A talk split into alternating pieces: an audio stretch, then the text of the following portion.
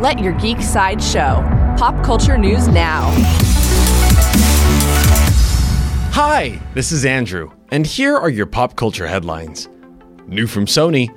According to Collider, Sony is in the process of adding a Madame Web movie to all of the slated Spider Verse movies.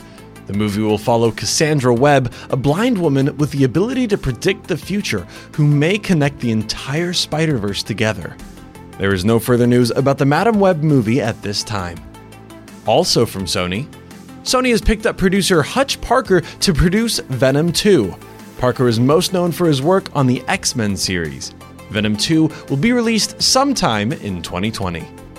New from Marvel Jon Watts is in talks to direct the third MCU Spider Man film. Watts directed the previous two movies, Spider Man Homecoming and Spider Man Far From Home. The third Spider Man film will swing into theaters on July 16, 2021. New from Hulu Hulu has canceled the Marvel series Ghost Rider starring Gabriel Luna. According to Deadline, there was a creative impasse that could not be resolved. Hulu is still continuing their work on the show Helstrom. This has been your Pop Culture Headlines, presented by Sideshow, where pop culture is our culture.